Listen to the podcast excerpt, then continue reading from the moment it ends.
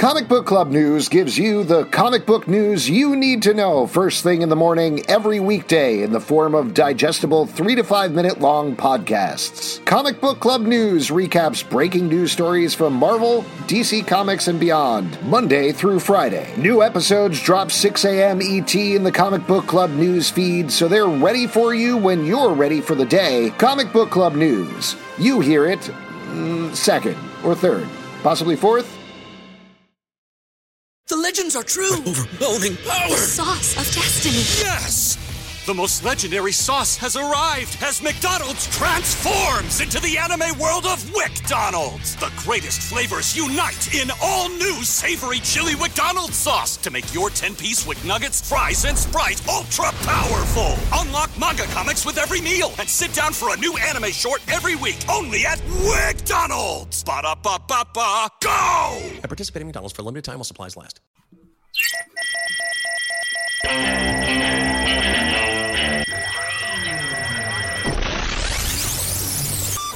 What is up, everybody? Welcome to Comic Book Club. I'm Alex, I'm Justin. I'm Pete. and we're coming to you from a couple of different places on the internet. We are live on YouTube, we're live on Crowdcast. Maybe you're listening to us later on Audioly or uh, Soundify.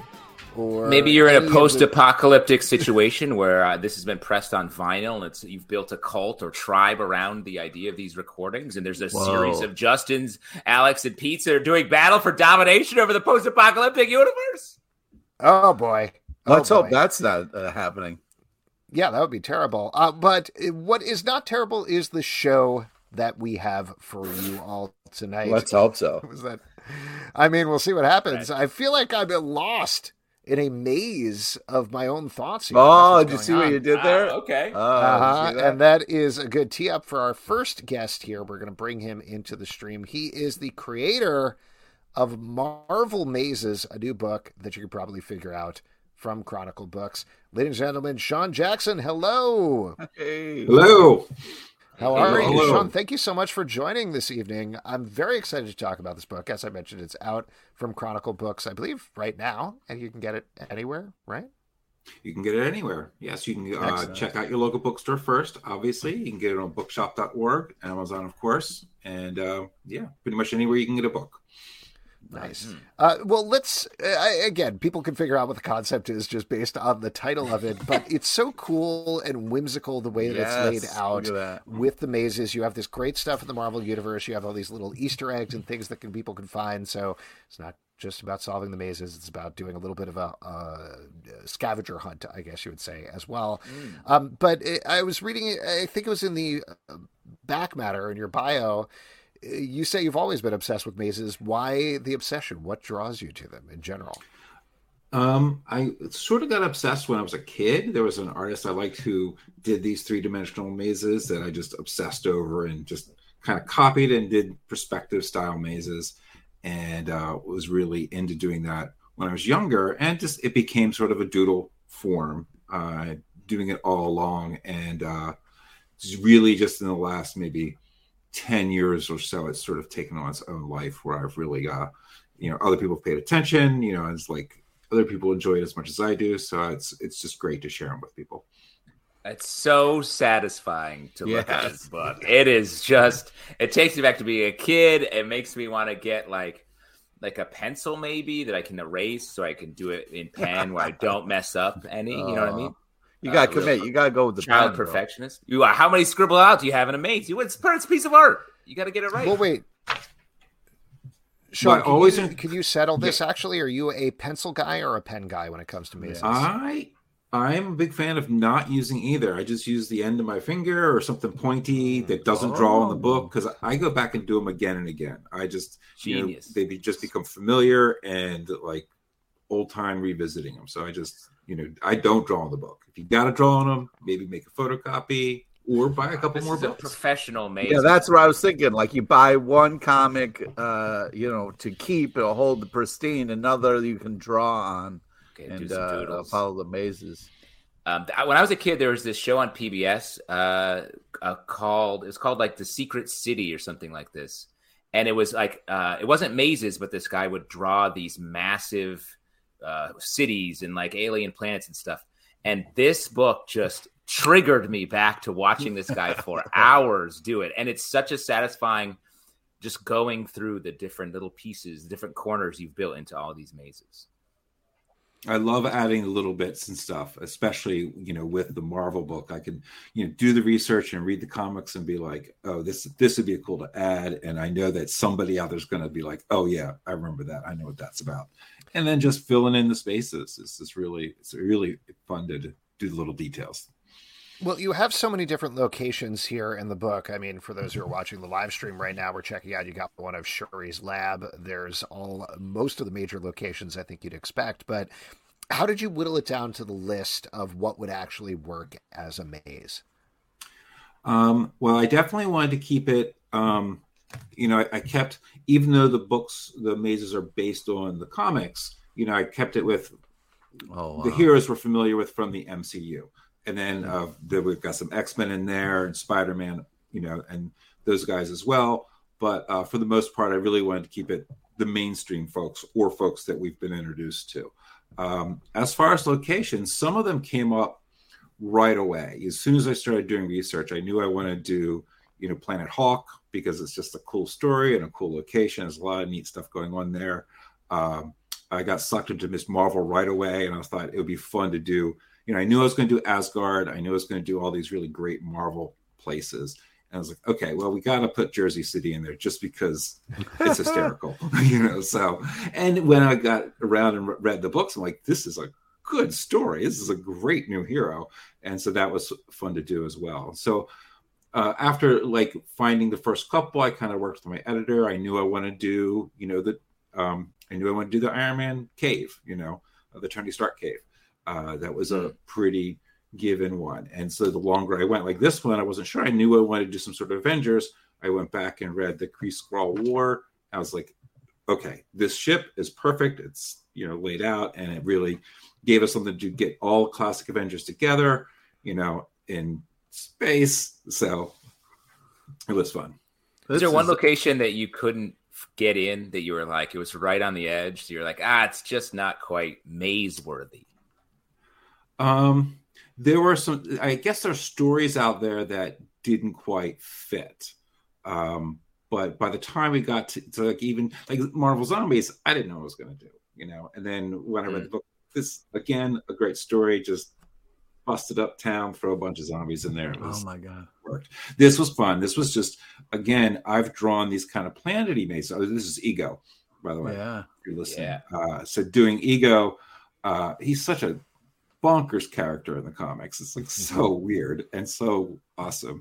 And I have drawn planet style mazes before, and this just seemed like a great mesh to combine the two. And it's not really from a particular story; it just seemed fun. And like a lot of a lot of the artists have just done their own fan art of this. It's like okay, there's a, a lot to work with here. I love the ego doesn't give a lot of um, uh, hot takes or emotions often when we see him in the comics, but this mm-hmm. ego is giving us a level of side eye that I haven't seen people, besides Pete LePage here in the chat. Well, uh, I'm curious to hear. I mean, maybe using this one as an example. I don't know if this is the best one, but just to throw it out there. Taking a big step back, what do you start with? Do you start with laying out the maze? Do you start with the picture and then maze over it? How does it all come together? Um, some of it depends. A, lo- a lot of times when I'm just creating a maze without a specific landscape, you know, without a specific location, I'll just doodle right across the page, you know, little buildings and paths and steps and bridges, and it just becomes a maze. And that's part of the plan. For something like this, I certainly sketched out, okay, this is, you know, I found a couple references of the egos I liked. I sketched him out in my sketchbook. So I, you know, and this, I drew the maze around his face, you know, inside the circle. Um, like for Shuri's lab, there, because it has such a strong perspective, like a real 3D perspective, that I built my grid for the perspective and then drew the maze inside here. This one, uh, yeah, this one. Um, so it's it's required the perspective lines, but I did start at the start and at the end. So I kind of knew I wanted to start with Storm floating in the window. She does that. I knew I wanted the garage because Shuri's garage plays, you know, at least in this storyline, a big part of it, her her tech stuff, um, and um, and I and I, and of course I love the lab in the film, and then they bring a little bit of that into the comics too, and then it's just a, a neat story. Um, and then so for like some of the stuff, like some of the gear in here, I just like, well, she'll probably have this, you know, she'll probably have the flight simulator and a telescope, and what else would you have as a scientist? And there's like, you know, you know, all her energy making stuff. So I yeah. for, first I gotta apologize because once the mazes went up, I kind of zoned you guys out and have been trying to solve the maze the whole time. wow. But um, I did hear you say that like you you start at the start and end at the end. Does that mean you start with the correct path and then kind of add all the incorrect ones? Or do you just kind of like start the maze and let the kind of correct path to come to you? How do you how do you uh, do that? I definitely let the correct path come to me. So I build it and then build my branches going out and we'll decide which one is the most tricky to find for me, just kind of flow wise. And that becomes the, you know, the, the path to go to. Um, sometimes I want to make sure I get to different parts of the maze, you know, following the path. But even then, you know, the dead ends will go out and wind up somewhere interesting or loop back. Um, but yeah, the maze is built as I draw. Oh, wow. Is there a and- double? Is there a double black diamond in here? Something that's like this one's really gonna mess with the people at home. Um, the, the, the in the book they start easier and then they get harder through the book. So it's the ones towards the end of the book are the hardest.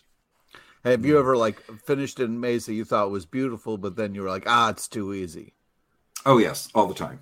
Oh you know, wow. So, some of these interior ones, like even maybe not Doctor Strange, uh, the Sanctum so much, but some of the interior ones I found really simple. You know, like the Hawkeye maze, I think is really fun. I think it's very simple.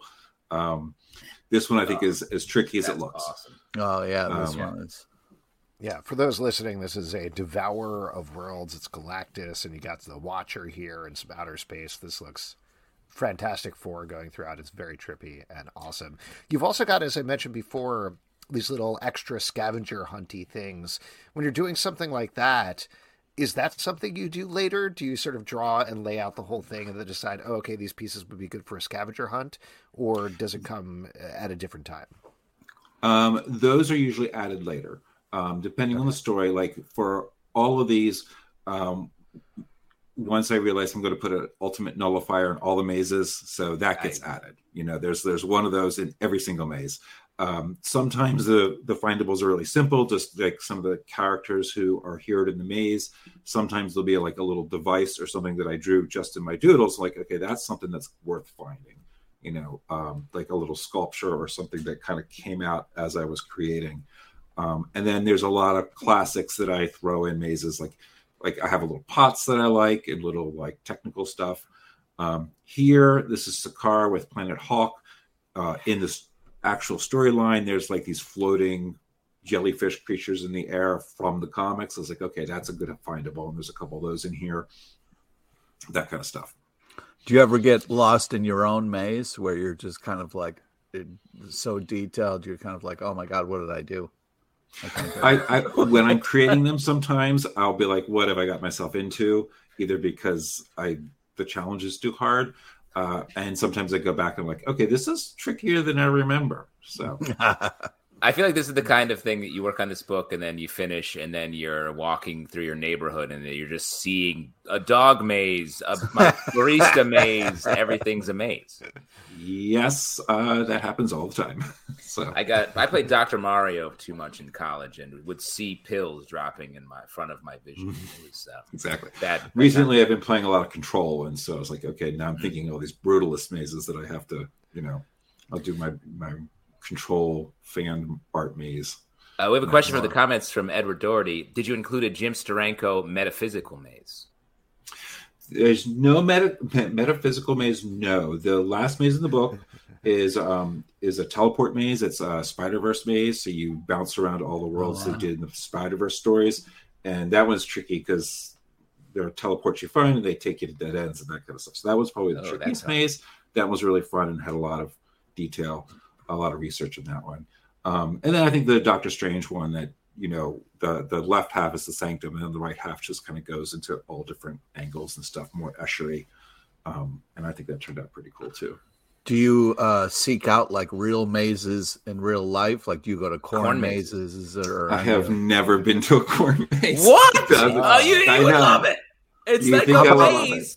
How about But Maze in- Mania uh, down in South Carolina? You ever been to that one? Oh man, that's crazy. You got Peter, you're in full Chris Farley real. mode right now. This this maze book has got you.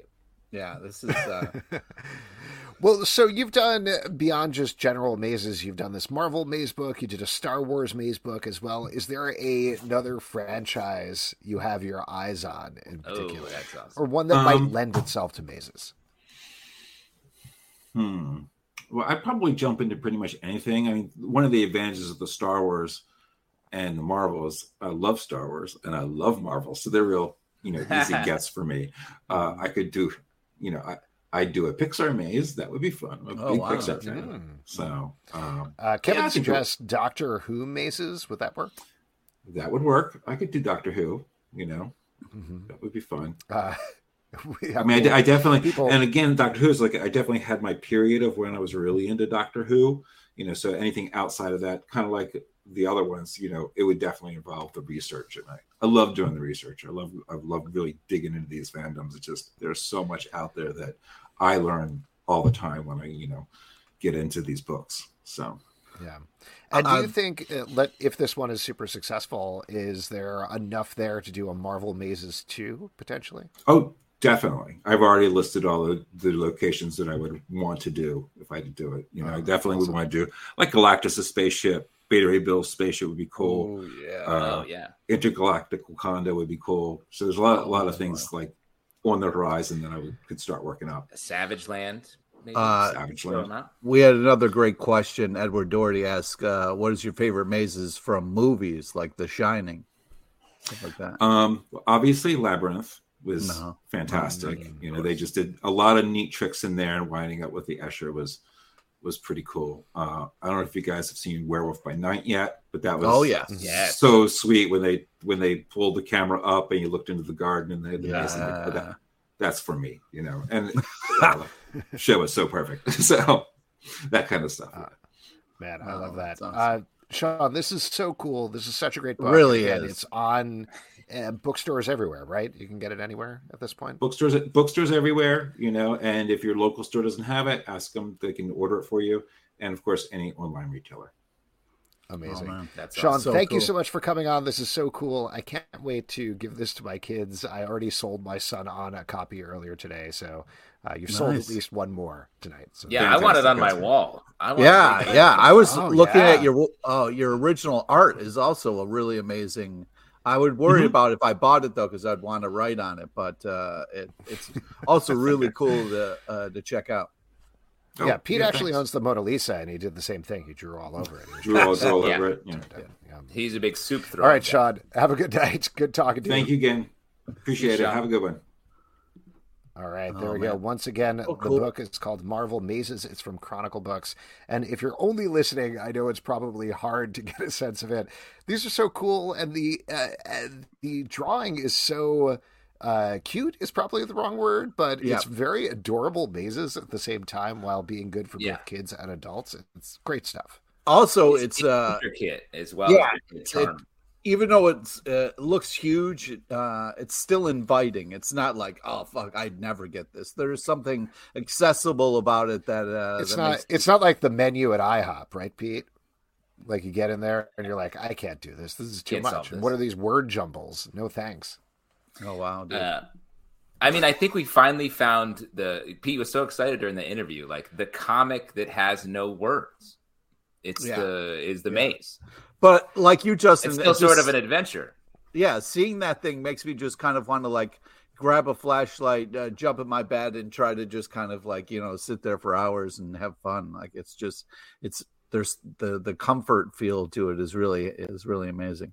Solvable problems. That's what it's all about. Yeah, solvable problems. That's what you need. Hey, here's another solvable problem. Our who is our next guest? oh, that's uh, uh, just for Oh, those God. of you listening. I got Alex caught in a maze of eye. my own, Exactly. own thoughts again. Anyway, I'm going to invite him in here. He is a creator of the Whistling Skull, which is finally coming back thanks to Zoop very soon. He's also worked on a ton of other things that you probably know and love that we'll probably talk about. B. Clay Moore, everybody, hello. Hey, Hey guys, welcome. How are you? I'm Thanks- fine, thanks. thanks for- uh, yeah, Yes, glad you guys no, saw me. thank you for. Yes, we did see you. Uh, thank you for coming in. Uh, thank you for chatting about this. Very excited. So, this is we've had a bunch of Zoop creators on here. Just as a reminder for anybody who is listening in for the first time, this is a curated crowdfunding platform, and the Whistling Skull. This is kind of a, a particularly interesting project, I think, because it's B. Clay Moore who we have on, and Tony here. Harris. Yep. Hello. Uh, and the the, light on. Okay, Yes, this is a project that actually was published back in the day by DC as the JSA files, the JSA Liberty files, the Whistling Skull, and now it's coming back in a collected edition. Um, talk to us a little bit about this. Why bring this back now, and why bring this back on Zoop?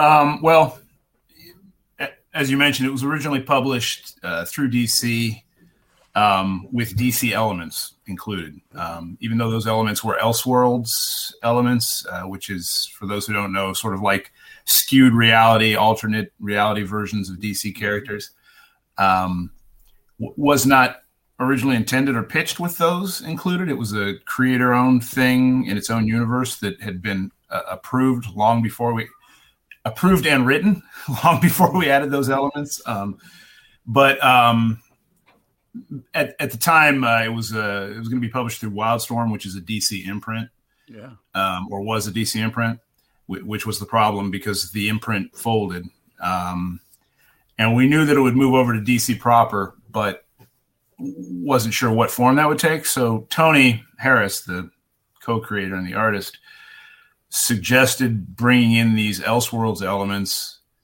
from a book he had created years earlier with Dan Jolley um, that had done very well and was popular, which I- thought, sure, give it a shot. But I mean, this is like our own universe, a our own book. That's not going to happen. And then it, it did. They said, okay. So, um, so then we, we, we kind of remixed what we had then and added these uh, JSA. And in fairness, of all the mainstream big two characters, probably the original JSA characters are my favorite characters. Um, Yeah. Oh, nice. I'm not even sure why, but uh, the, the first, well, I mean, it's I, I I know that like I know when I, I think I discovered them like I started reading comics and kind of discovered them. I say late in the game, but it was probably like two weeks after I started reading comics, and they were Time so moved different back then. sure. exactly right. when you're a new comic reader, it's like this. Your brain is exploding every 20 minutes. I know when I go back and actually figure out the time frame and all this stuff, it's you know, I mean, five months worth of comics was like an entire lifetime as a kid. Yeah. But, uh, I, I had a friend who had these beat up back issues, and I remember he had a copy of uh, one of the '70s All Star Comics issues, and it was like, I mean, and, and at that time, this is you know pre-internet, pre just everything, you know, all the information at hand. I had no idea, so kind of led me down a road. I became a big Golden Age fan after the fact. Um, but um, so I mean, so I was in favor of the idea. Um, Dan, DiDio, Jim Lee, whoever made the decisions, greenlit it. So I had to remix it and include those already tweaked versions um, into the existing scripts. Uh, and then, uh, then it- that's how it went out. And, and they retitled it. It was originally called The Further Adventures of the Whistling Skull, um, which was Tony uh, ap- approached me initially with that title um, when he conceived the book, and I like I like the idea of a new character in a new book starting with the further adventures. Um, although, and it, it had been, I think it had been announced as that before it was published because it was approved in 2007 and didn't actually hit the stands until um, 2000, the very end of 2012. So it's been exactly a decade, and then 2013. Um, but a lot of people, I guess I should have seen this coming, but it seemed to confuse enough people that they went, they were trying to figure out where the character had appeared before since it was in a DC book. But um, uh, that's their problem. Um, but, so, uh, so yeah, so that happened, and then um, the way all of the creator owned stuff that DC through Vertigo, Wildstorm, whatever imprints um, they've had works is that, and really, this is the only time I can, I mean, that I'm aware of that they mixed in already owned DC elements into a creator owned book. So we had to kind of tweak the contracts a little bit because there's always a clause in there where you can regain the rights to the material you create uh, publishing rights, media rights, everything, if certain conditions are met. So from day one, I was aware that if the rights came back to us at some point, we would want to do something with them. And then we'd have to deal with the fact that there were these DC elements mixed in. And the revised contracts basically said everything's the same except you can't obviously use the DC. so, um, so those conditions were met. and, and originally, I should say, it was a six issue miniseries. Um, and it launched it launched pretty well um, in mar- you know in general market terms through some fault that had nothing to do with the book. It it sort of got and DC.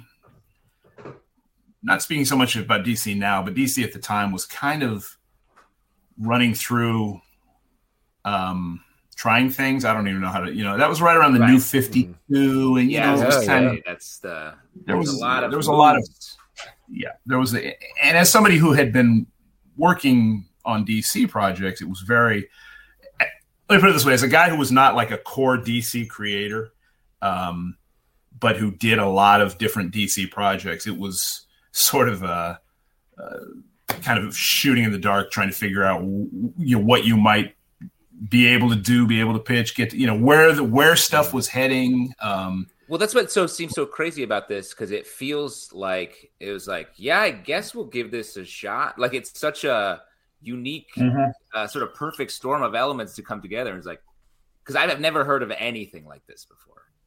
well, no, and I, I, I honestly I don't think.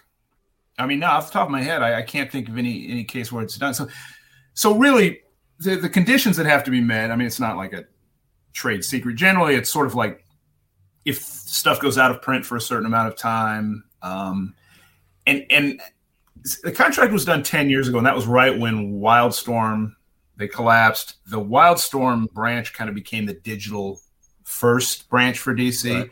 Right. Um, so like I and I was because I had been close. I had previously worked for DC proper. I mean, the, like the first thing I did actually was this is uh if if anybody's out there looking for career advice or what have you, this is a thing don't do. Um, when when DC first approached me uh, about uh, working for them, uh, I'm sure you know, um, and it was I, I was dealing directly with Dan DiDio and Jan Jones was his assistant at the time, and he said, "We we've never told the story of how Batman met Detective Bullock."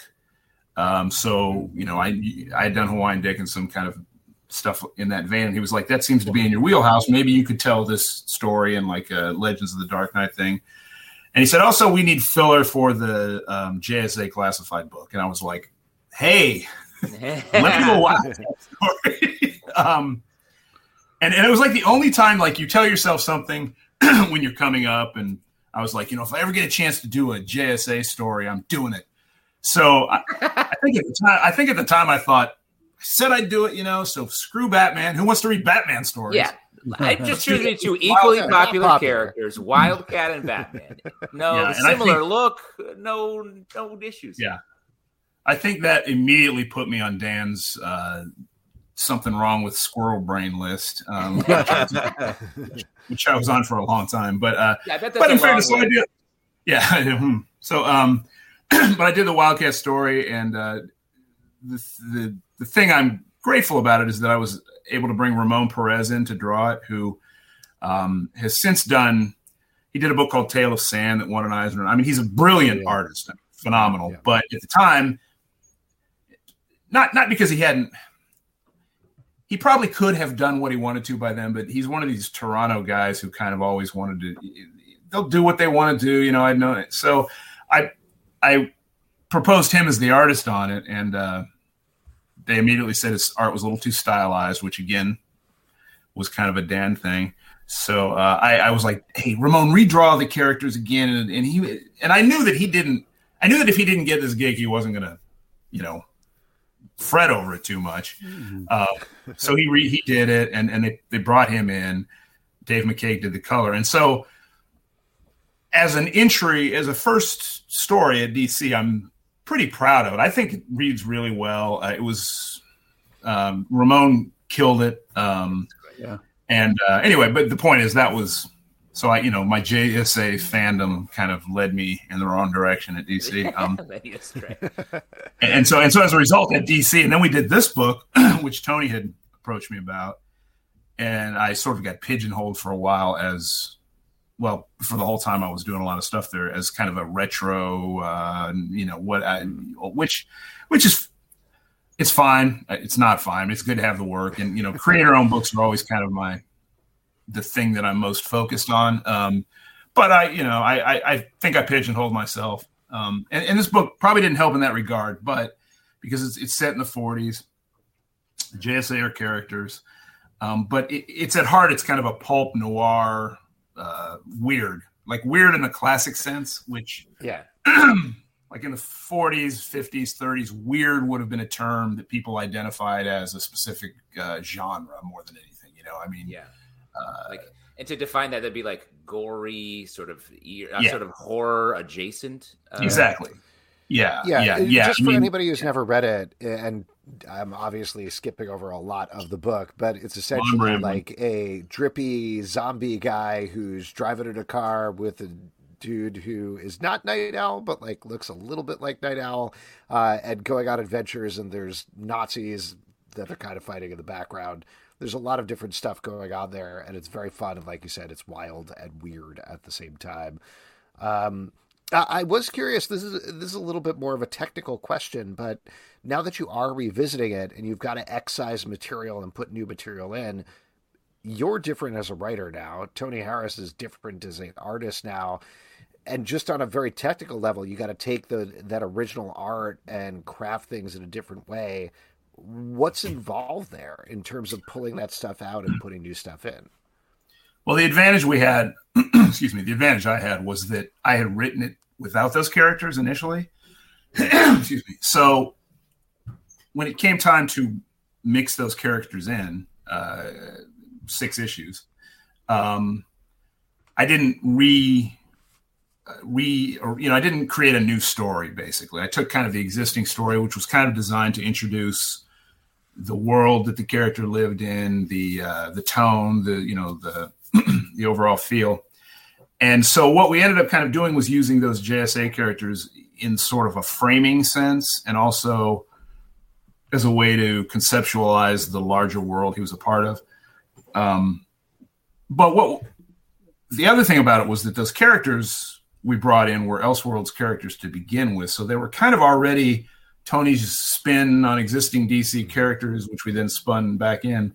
and so we had ideas uh, for the larger world, and like we had conceptualized the idea that the skull, first of all, he's a generational hero, so that's kind of key to the story is that he's whatever number in line of Whistling Skulls, and the sidekick you mentioned is uh, his sidekick Nigel, who he has sort of looked after since they were boys because Nigel's uh, sort of developmentally uh, slow, slower. Uh, Nigel is um, intellectually he's sort of stuck around the age of nine or ten, so he's kind of um, I knew I'd li- like Nigel. Yeah. He, That's my We thought, comic, we thought comic readers would look up to him, um, but he's uh, he. So he's the um, he- he's kind of the heart of the story, but he's also he kind of drives a lot of the action. I mean, we really didn't, you know, we didn't want to make him.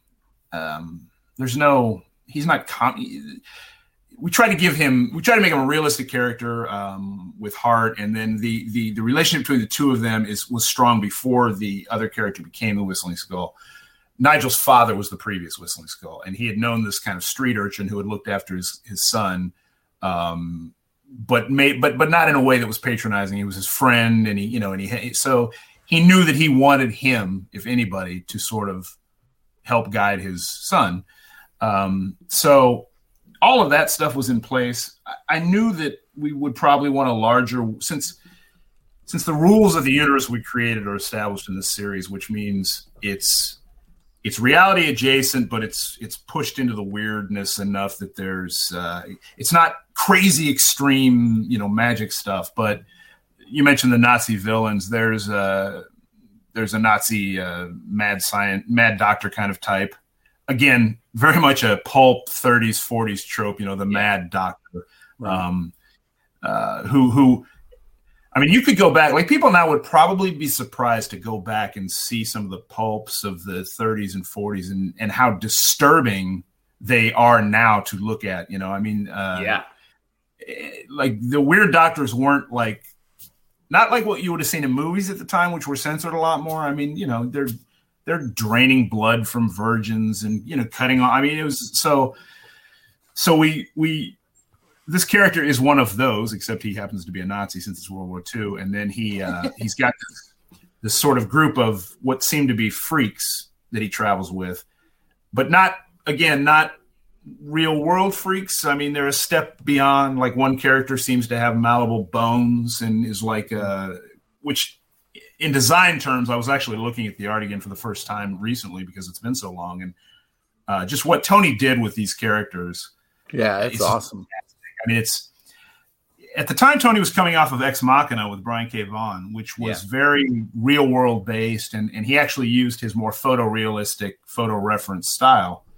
So when we started this, he abandoned that and kind of went in this um, stylized, exaggerated, cut a little um, loose, right? Which which as a reader and a generally, I kind of prefer stuff that's a little more stylized. Uh, yeah, yeah. Otherwise, you know, otherwise, why are you reading comics if you don't want to push the envelope a little bit? So I, I love how you're very calmly uh, and concisely describing some like trippy, fucked up images over there. well, they really are, and dude, I'll tell you, I will say that it was. I mean, again, like you have, you know, you got all this stuff you've done. I've got piles of shit I've written over the years, and and, and sometimes if it goes far enough back, you don't want to reread it because right. God knows. But but usually when I do read the older stuff, I realize okay, I you know, it works. But the skull, I guess I hadn't like I haven't had a copy of the trade paperback forever. I've just had loose issues.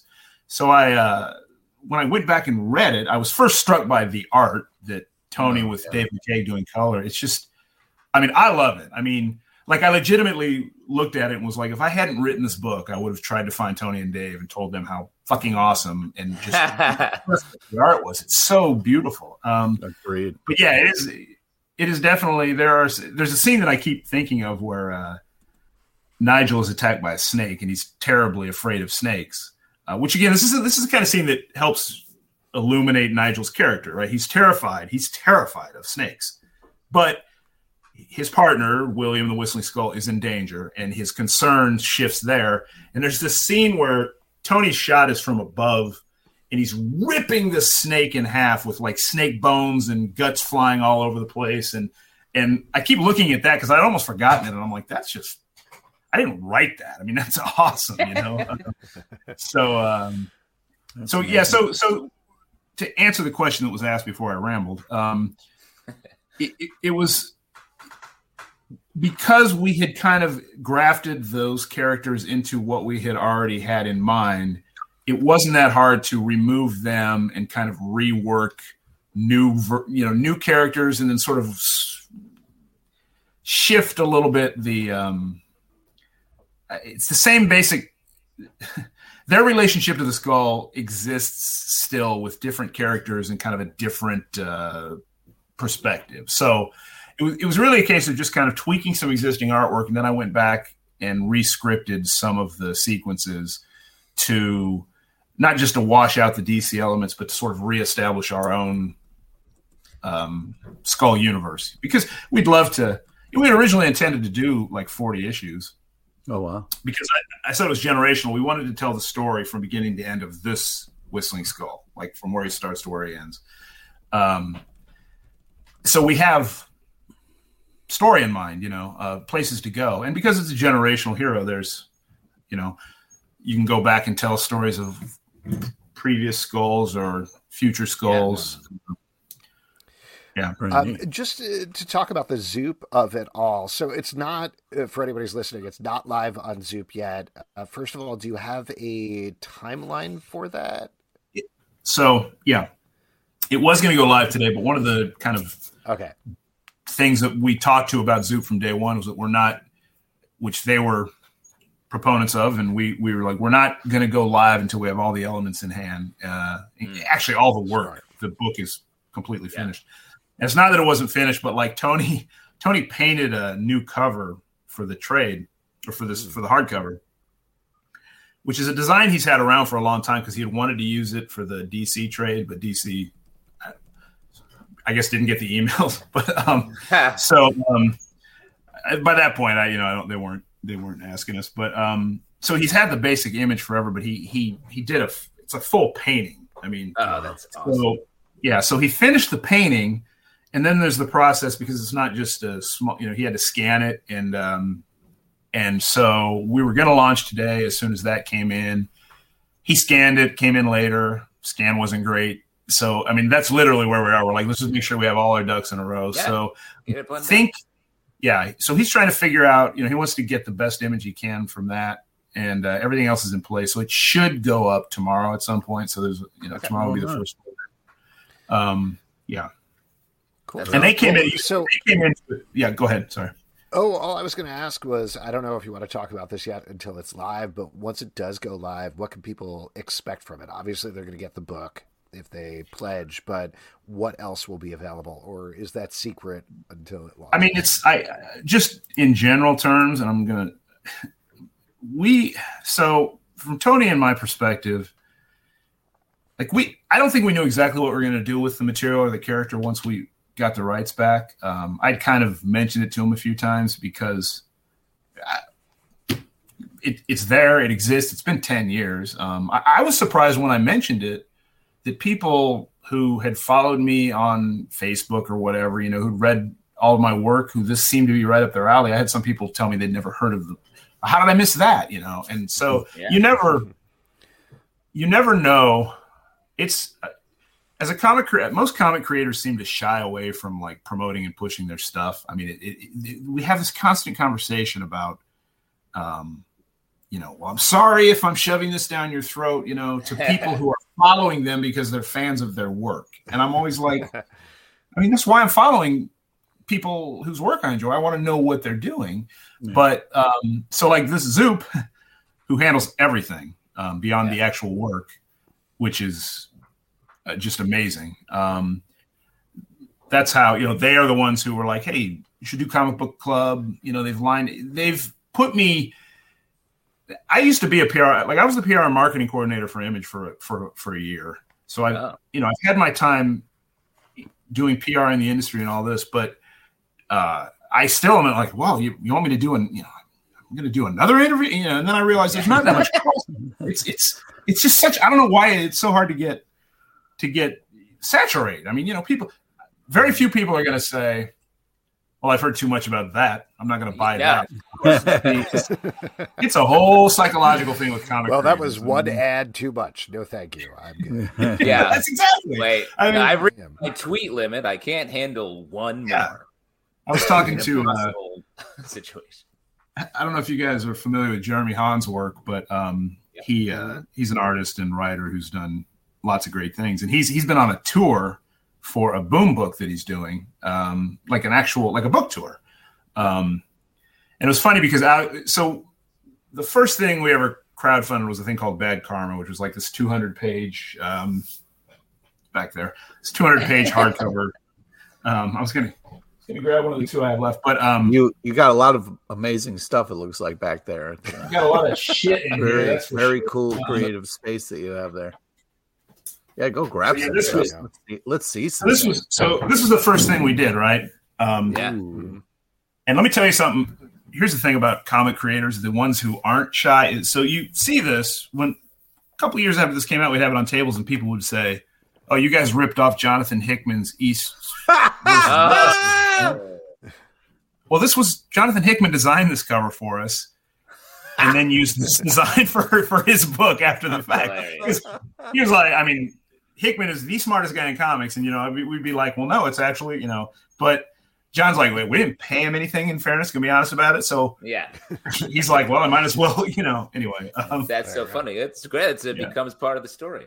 Yeah, um, yeah. but um, so uh, I can't remember. Oh, so yeah, um, Alex Grecian is a writer who is a novelist who's also a comic book writer. Uh, did Proof at Image, and he's done uh, Rasputin at Image. He was one of the four creators that kind of made up Bad Karma. Myself, Jeremy Haun, Alex, and, and Seth Peck, who's a writer. And uh, Jeremy was going all over to all these shops and doing this. And Alex, as a novelist, said, and he's gonna. he said it's almost like you're on a book tour. And then he immediately backed up and he said, I'm sorry, you are on a book tour. And it's like, yeah. and I kind of, I, I, said, oh, comics. And, and, you know, I, I want, I'm like, I'm joking, but that is kind of, you have to remind yourself that's what we're doing. There's no reason we can't promote our yeah. shit like other people promote their stuff. Yes. Um, so Zoop is, Zoop has been great with that. Yeah.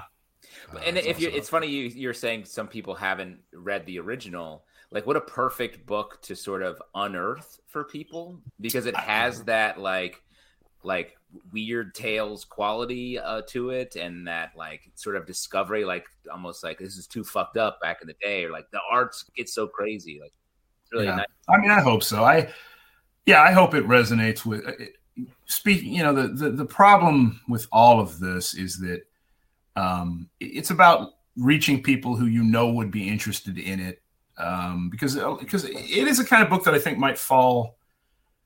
And I think a lot of the stuff with my creator-owned books kind of works like this because I'm not I'm not doing straight you know superhero books all the time or what have you. You're always like Hawaiian Dick had this sort of you know we called it uh, tiki noir, right? So there's a whole culture of uh, tiki aficionados. Um, I mean, like a big community. You know, they have conventions and and and so immediately back in the day, that was one of the first like secondary communities I matriculate. I'm a fan of all that stuff, but it it just feels like there's so many people out there that would enjoy what we're doing, but we just are in in this little bubble where we're just talking to each other all the time. So to your point, I think this is a book that if somebody's willing to read comics and they have any affinity for weird stuff, uh, noir, pulp, um, you know, horror on a, you know, it's not on a massive scale, but creepy shit.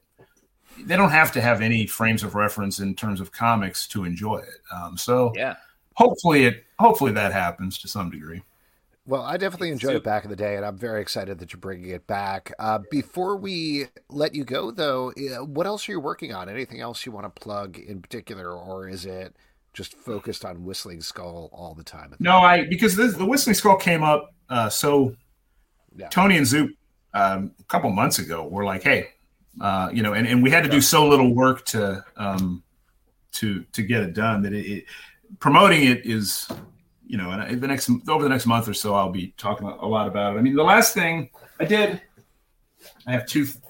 Like this may you may still be able to find Miles to Go, which is a book I did at Aftershock that I'm yeah. I'm very happy with and proud of. Um, again, it's it's a spy high concept assassin book with rooted in family relationships. Um, what what I'm trying to do better, even though it's always been kind of one of my focuses, is use genre to tell bigger stories or more personal stories. You know, he, mm-hmm. um, t- Tony, not to ramble on, but Tony Harris and James Robinson did Starman in the in the '90s, which yes. was which was probably the book that kept me reading comics when I was in college. Um, Same. Because, yeah, because, you know, I, am glad the kids enjoyed the, and, and as somebody who's done a lot of image work, whatever, but, you know, I, you know what I'm saying? It was the extreme era and all that stuff. It was fun, but so like things like, things like Starman, in terms of genre, there was a lot, there were a lot of independent and, you know, uh, novel Acme Novelty Library, you know, and all this stuff, Dan Clowes and all that stuff. But in terms of superhero comics, to have that book, which was so against the grain and really taught me that you could tell genre superhero stories, but also make them about character and and other things yeah. and not lose that, you know. Um, so getting to create this book with Tony, because that book was so seminal, uh, and, and becoming friends with James Robinson, the writer, um, who who has always been super complimentary of my work, and I realized at one point that it's because we like our Venn diagrams are on top of each other. You know, I'm like, I'm not- I used to be so flattered, but then I'm like, well, that's because we do like we have the exact same frames of you know. It's like sometimes, yeah, it's like maybe we're the only fans of each other at this point. But, uh, um, but um, so miles to go is that that that's was out earlier this year. I think I did a, a graphic novel from Insight Comics that COVID delayed and what have you, but it came out in June called Endless Summer uh, with Shane White. as the.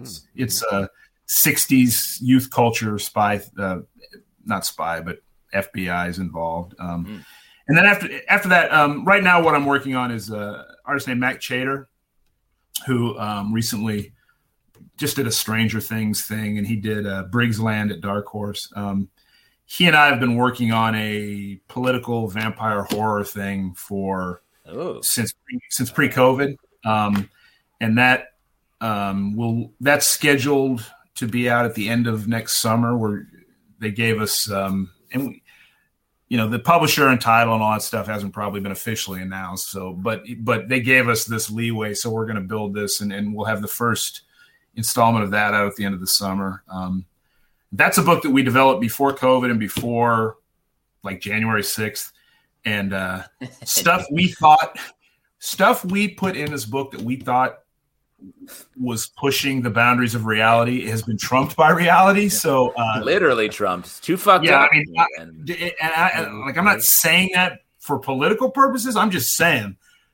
I mean, literally, I'm I'm emailing Mack. I'm like, holy shit, th- you know, this is worse.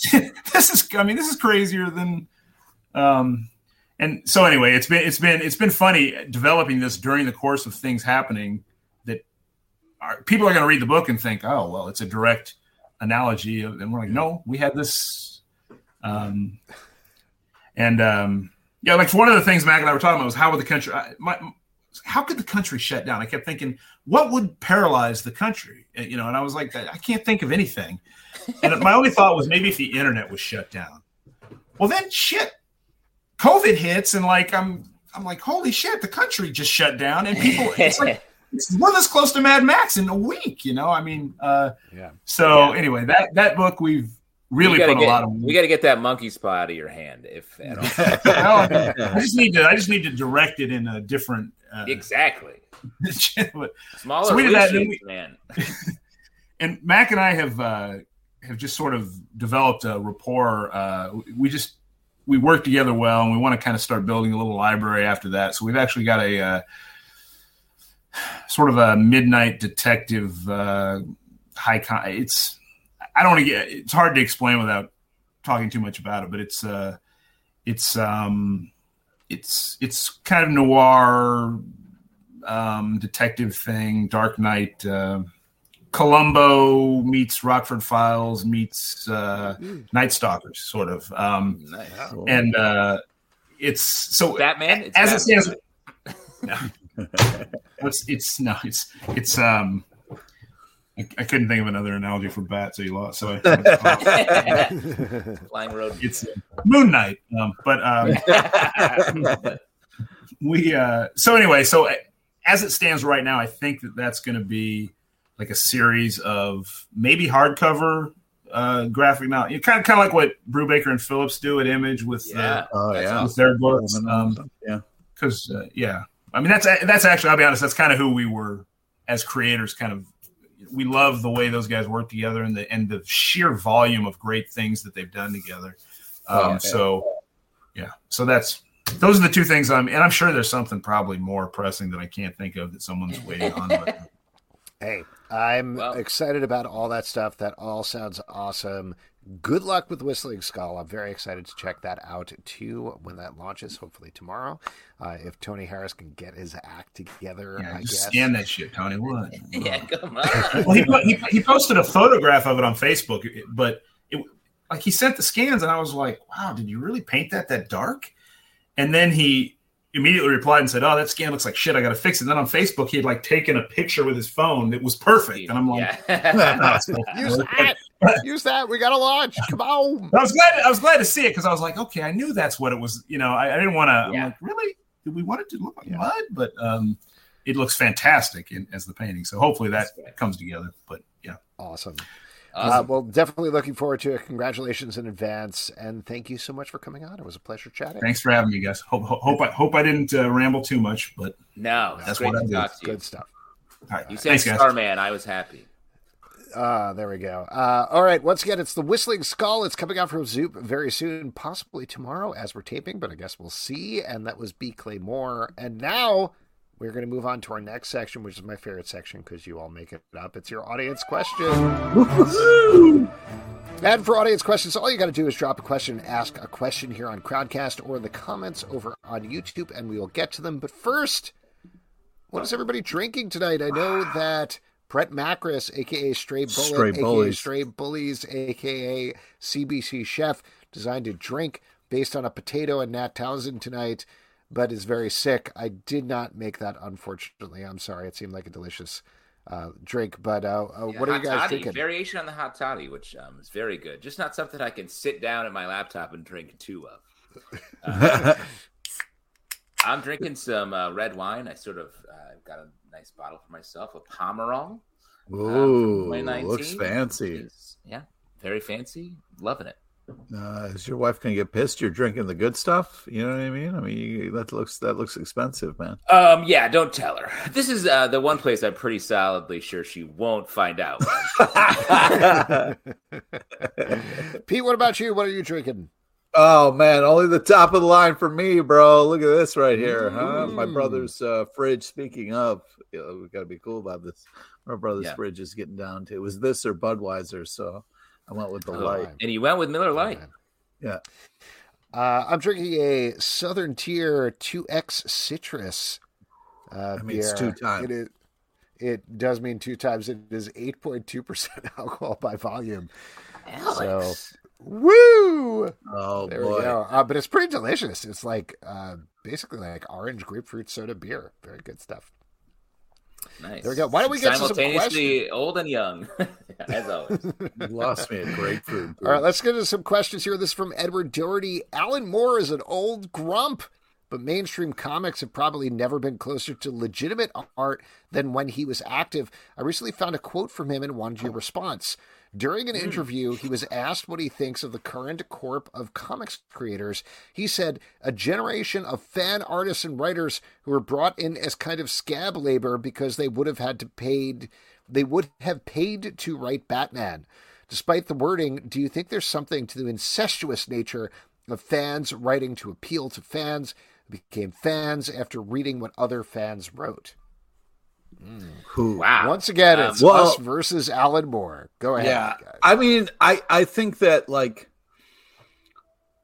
where his argument falls apart is you got to you know kind of once you're in the door you then kind of have to prove yourself and write great stuff to kind of keep that going uh so i can understand like catering uh you know you're writing to something um uh is maybe not the best. You you kind of want to write in your voice and kind of you know people want to hear your kind of take on things.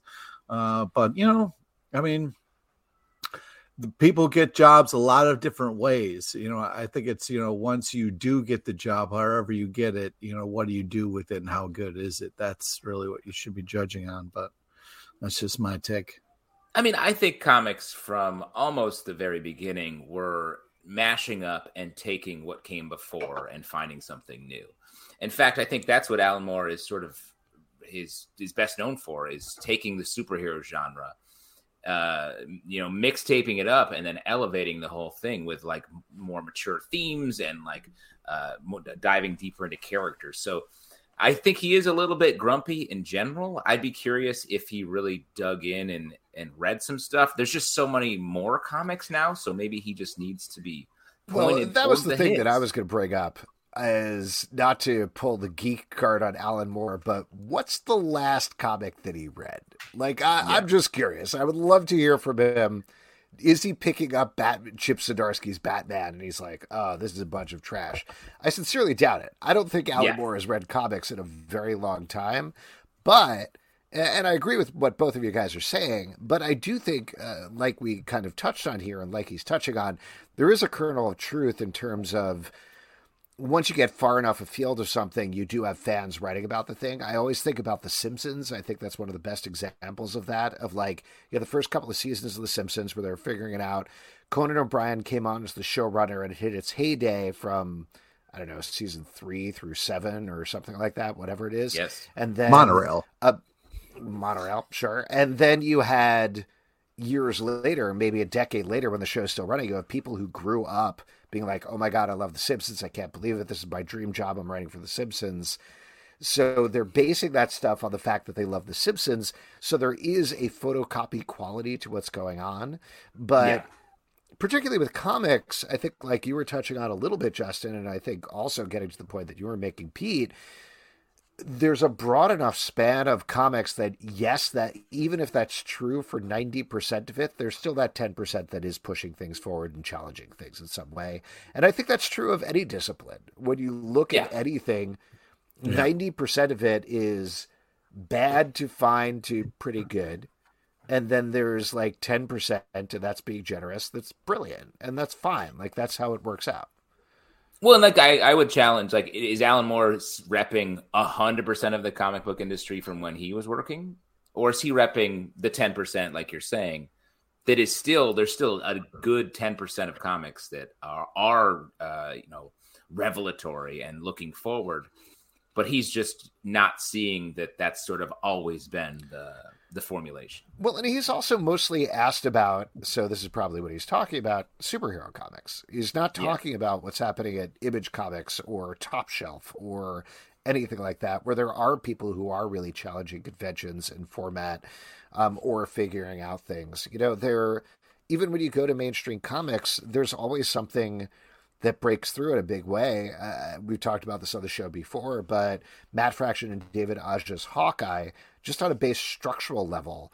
created a new way of doing language in comic books that impacted everybody and still impacts people to the day. Or, Pete, I know you don't like this, but Jonathan Hickman's X Men was super impactful, clearly. Yeah, we're still in that shithole.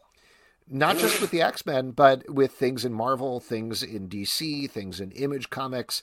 The way of mixing up text pages and ancillary information in the middle of the book is something that people have gotten very excited and glommed onto. And I don't Yeah. think Yeah. you can't dismiss that, you know? Yeah, because it's like, man, you know what's better than reading a comic, reading a novel? Let's put more of the novel in the comic. You know what I mean? That's what Uh oh, fans Grump alert! wanted. We've got our own Alan Moore on staff here. Well, and to be clear, Pete has been as revelatory and impactful in the comic book industry as Yeah, Alan Moore, right. so I think it's fair for him to say that. Well, We got a Pete's sort question of the here Alan on- Moore. Of, Pete's the Alan Moore of TikTok now, so that's Oh, what we have to my god! Yeah, Pete, you should check him out on TikTok. He's laying down those dance moves and fat beats. That's not true. I'm old. All right, here we go. This is a question from uh, YouTube. Steve Kwasniewski. I really messed that up. Sorry, Steve. Says in the bio of his new book of stories. Oh, uh, this is a follow up. In the bio of his new book of stories, Alan Moore describes himself as the best and most influential writer in the history of comics. Maybe he's being a little glib. I don't know. Yeah. There you go. Uh, And I- Pablo I asks, "You guys have good one. TikTok now?" Yes, we do. TikTok. Check us out. Comic Book Club Live. We do actually have a TikTok. There you go. We're too Uh, old nothing wrong with having a TikTok. I, I Absolutely my, not. Uh, another show I do is called Characters Welcome, and I do the Characters Hey, Welcome. don't, TikTok. don't plug your other stuff right now. It's you know? nice Yeah, to and not to blow up your spot, Pete. You put up, you asked to do a video, and it's very cute. It's Pete, like he's holding a towel in front of us. He jumps a couple of times, and the towel disappears, and he's wearing a bikini. But it's just a split second, so you gotta It's, like. it's, I don't know how he. I don't know how he did it. It's amazing. Yeah, it's That's very not, sexy. not what I'm doing. It's very sexy. Don't own it, Pete. This is from Stop Kevin. lying to What's- people to get views. Pete, don't take your name off your TikTok to get just views, be more you think Alan me Moore. saying you in a bikini is going to get views for our TikTok versus people avoiding it as much as possible? I'm sorry, hairy man. This is from Kevin. What's a Marvel or DC story you'd want to see redone as an unrelated comic without the Marvel or DC elements? Ooh, nice. Ooh. Secret Wars. I'd love to see just a bunch of guys fighting on a planet. hey, watch the news, man. No, Watch watch the the news. Check out the news, bro. I think that's called regular war, Alex. Yeah, regular There you go. war. Secret war. Yep. Um, I mean, that's a tough. I, I'm trying to think. Uh, like the uh, some of that, some of the Alan Moore stuff, some of the like classic. Um, what was the uh, the Superman story? Uh, where you get for the man who has everything, or if that's not the quite the right title, but the um, the blossom that grows in out of your heart and Awesome uh, blossom, yeah. awesome blossom, yeah, Yeah. definitely bloomin' onion, the bloomin' onion that Yeah, grows out of yeah, heart. bloomin' onion. Right, they put a fried onion on Superman's chest, and he goes "Ah, nom, nom, nom, nom," and eats it. I, and I it's think good for me it's it's Marvel zombies. So you'd That's just see a the Walking regular zombie movie.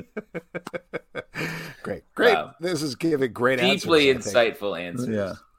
Yes, this last one here is from Stray Bullet. If you could bring back a character who has seeming, seemingly fallen away into oblivion and people have forgotten about, who would you bring back? Jack Knight, Cypher. Stray Bullet's being mean, but Cypher is vitally important to the X Men franchise right now. Yeah, he sits on the tree and is like, "I'm in charge of this sexual island." Mm-hmm. He Yeah. talks to the tree. He's like, I speak uh, for the trees. He does. Um, he does. He speaks literally for the trees. Yes. um, the, I mean, Jack Knight Starman is one that um, there's a s- new Stargirl book that just came out today, and I love seeing elements of this character that I love. But now the Cosmic Rod basically talks, which is not what I want to see. Um, so I would like to see some classic Starman brought back, even though that story was well told and fully finished. Yeah. But I bet I bet James Robinson will come back for one. You think so? Well, because I mean, Starman's all about nostalgia and legacy, and about like fathers and sons. And I think the book ended with um, him ha- having a kid, and uh, so I, I do think there is there's a lot of potential there for legacy and and aging Jack Knight and what that all means. Yeah. All right, and that is it for your audience questions. we're going to move on with our next section, which is trivia, and for that, we're going to turn it over to Pete LePage. All right. Well, this is the part we give back to you, the lovely audience. It's an opportunity to win 25 free dollars to Midtown Comics or Long John Silver for some reason. Oh, And, uh, Pete added it. We got him. And uh, yeah, so it's just uh, you know you want to be first hand up guy on YouTube or uh, on Crowdcast. yeah, just say me or hand up or anything like that. We'll bring you into the stream if you're on Crowdcast. If you're over on YouTube, you can just say me, and we'll do it in the comments. It'll be very awkward and terrible, but we'll do it anyway. Yeah, we'll do Um, it anyway. Just like Long John Silver. Yep, Yeah. just like eating it, Long John Silver. Mm, straight bullet. Wow, so we got a shout out. it. Yeah. Nat should do it. Nat's sick. That's the problem. I think Everybody's Nat is sick less right sick now. But he, we have to see. He sometimes steps away from his computer in the middle of the show.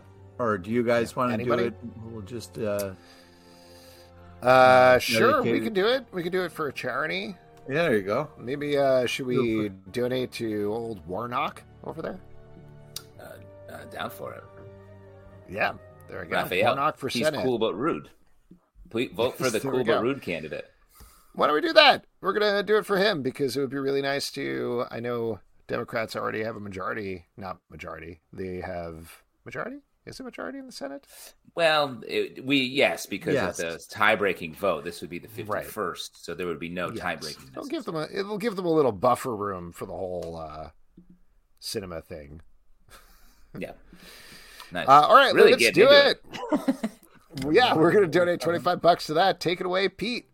All right, today's trivia is on topical comic news and a small nod to the legend Kevin Conroy, R.I.P. Best Thank you. Batman. I was I was literally gonna lose my mind if you didn't do that, Pete. well, there was a lot good of work. people who died, dude. All right, it's been crazy. I, I know. I let him jump the line, so thank you for letting him jump the line. Do we want to mention that really quick?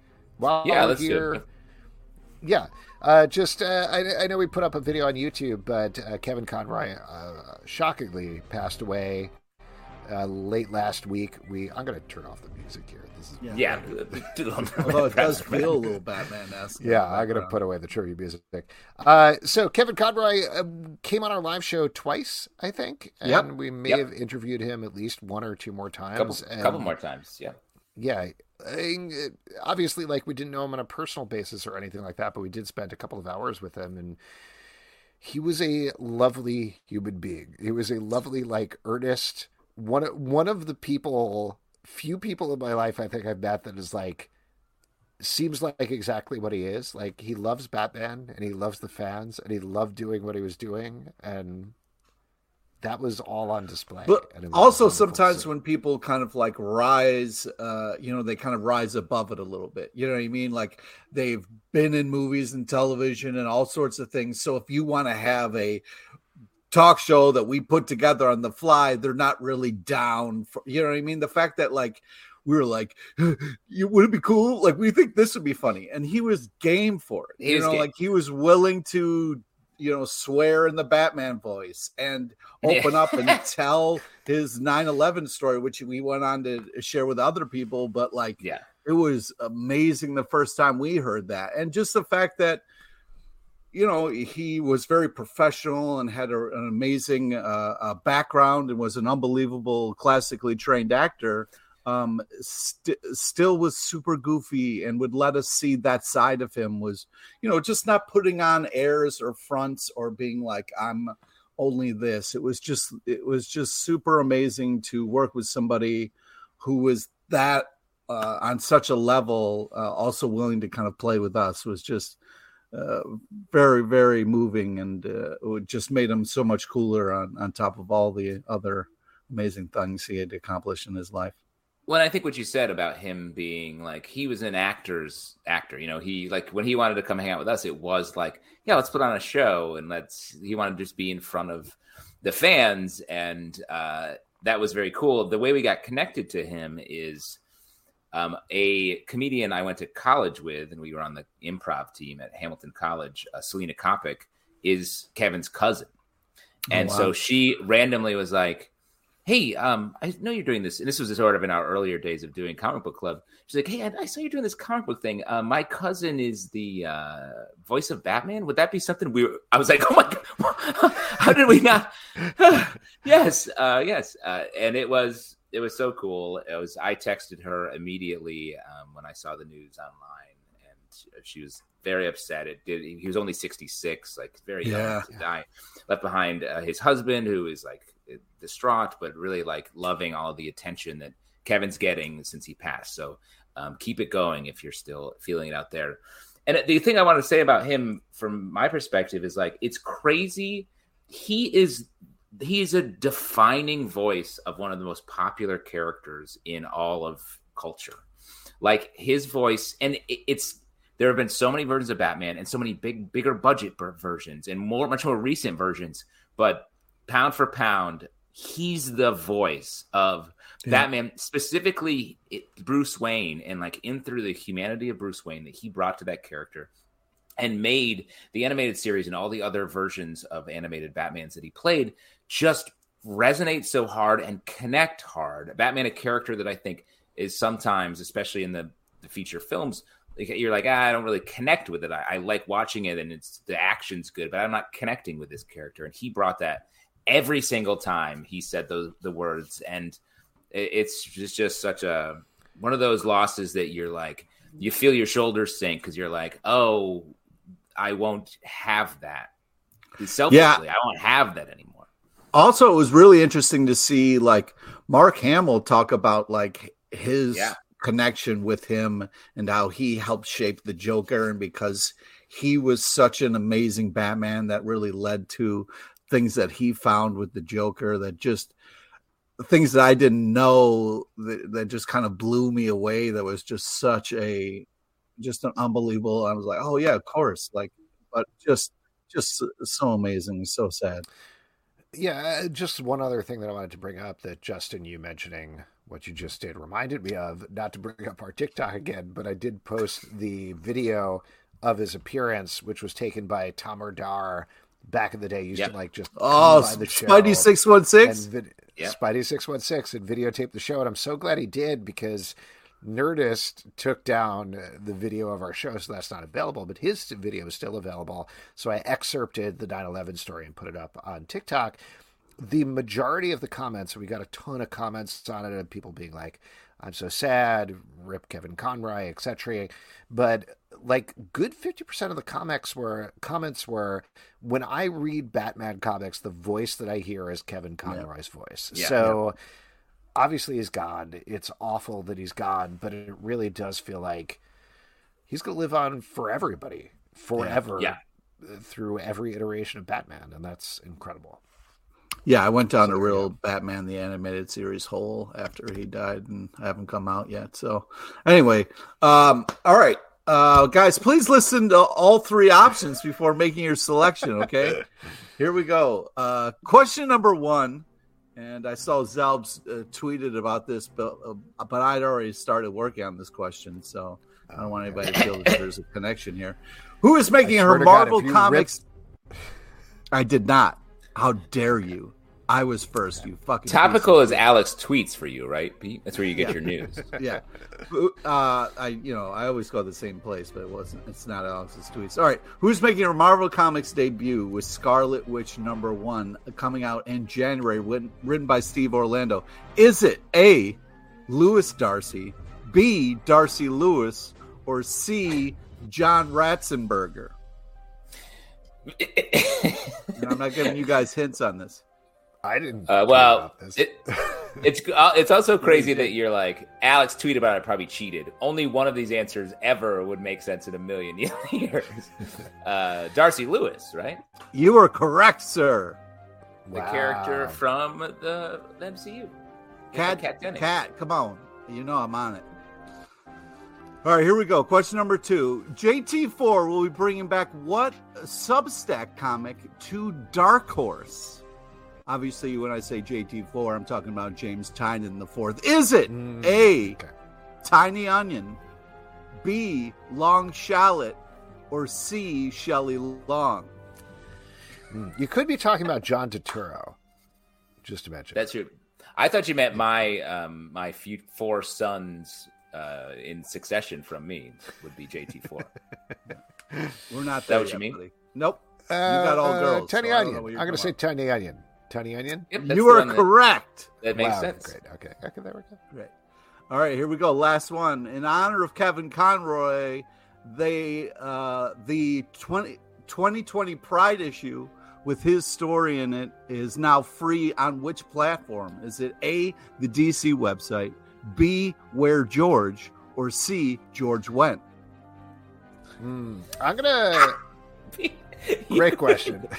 You're losing it. You're losing it, dude. You're like Yeah, really. I'm gonna say it the. DC website. Is You are correct. Yeah, if you go to the DC website right now, you can see the uh, Pride issue number one. The 2020 is free for everybody now, and uh, it's got his story in there, and it's uh, it's a, a great issue. So it's a win-win for everybody. Wow. Read it Raphael. Warnock out in our audience, he watches live every week, is probably pumping his fist in joy right now.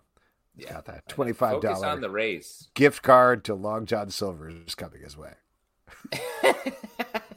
he wants the gift card. Do you guys know What's a gift uh, what TV show or movie I'm talking about? I'm gonna guess it's a TV show since you never say TV show otherwise, except for right now you said TV I'm show. going to say Batman the Animated Series. No, no. What is that? Shelley Long, George Wendt. Come on, what were we talking about? Cheers? Yeah, he was on two episodes of Cheers. Hilarious. Wow. I didn't know that. It was really cool. to Yeah, he was an out. actor. He's he's an actor's actor. Oh yeah, for sure. It was fun to see um, a bunch of uh, his old stuff that I've been going down a rabbit hole with. But You know, man, you dude, you got Kevin in the comments roasting you, saying I don't think Shelley Long was still on Cheers when he guessed it. Ah, uh, it said Well, for his she's- episode she was in there. So fuck you, Kev. As we all know, nude research. comic books are coming out all the time. What are you guys looking forward to? Pete, did you say looking forward nude comic books are coming out all the time? Uh, yeah, they got no covers or anything. I go in, I rip the covers off, and I'm like, hello. Don't don't hurt the art. Hello. S- Speaking of ripping covers, uh, shirtless bear fighter number two number four. Um, and then uh, something is killing the children. Number twenty six is what I'm looking forward to. Great, Justin. What about Great you? Um, I, I I enjoyed a lot of books that we um, will be talking about in the near future. Oh, yeah? um, Chroma number one from Image Comics, um, Oh, set in a post-apocalyptic world where uh, monsters sense color, so all the humans that survive have to erase any sort of color. Uh, really enjoyed, um, really going to enjoy that. Uh, Got to give a shout out to Nightwing number 98, uh, which is, I don't know how this book can change tones as much as it does and still be fantastic, but it is. I will give a shout out to I Hate Fairyland number one. I was very interested to check that out from Skottie Young and Brett Bean. This is a return to the classic Skottie Young series about a girl named Gert who is sucked into fairyland and can't escape and goes steadily Oh, insane yeah. and murders everybody. Now she's As back you would, as you would. as you would. So excited to see that return. Excited to see what the new story is. All of those titles are going to be in our Stack podcast that comes out Wednesday at 9 a.m. in the Stack feed and also the Comic Book Club feed. And folks, that is it for this week's show. Yeah. A couple of people we want to thank. We want to thank Sean Jackson for coming on. Check out Marvel Mazes out right now from Chronicle Books. please also, do. B. Clay Moore for coming on. Check out on Zoop. The Whistling Skull should be live very soon. Next week, we're going to have Mike Davenport here.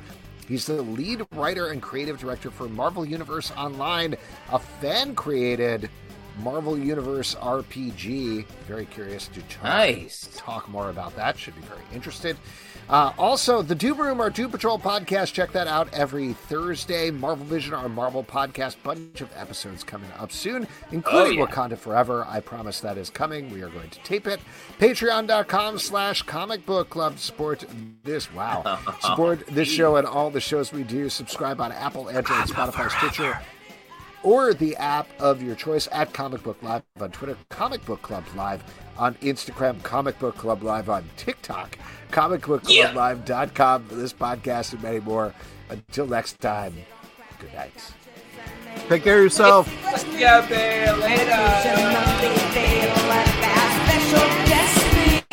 So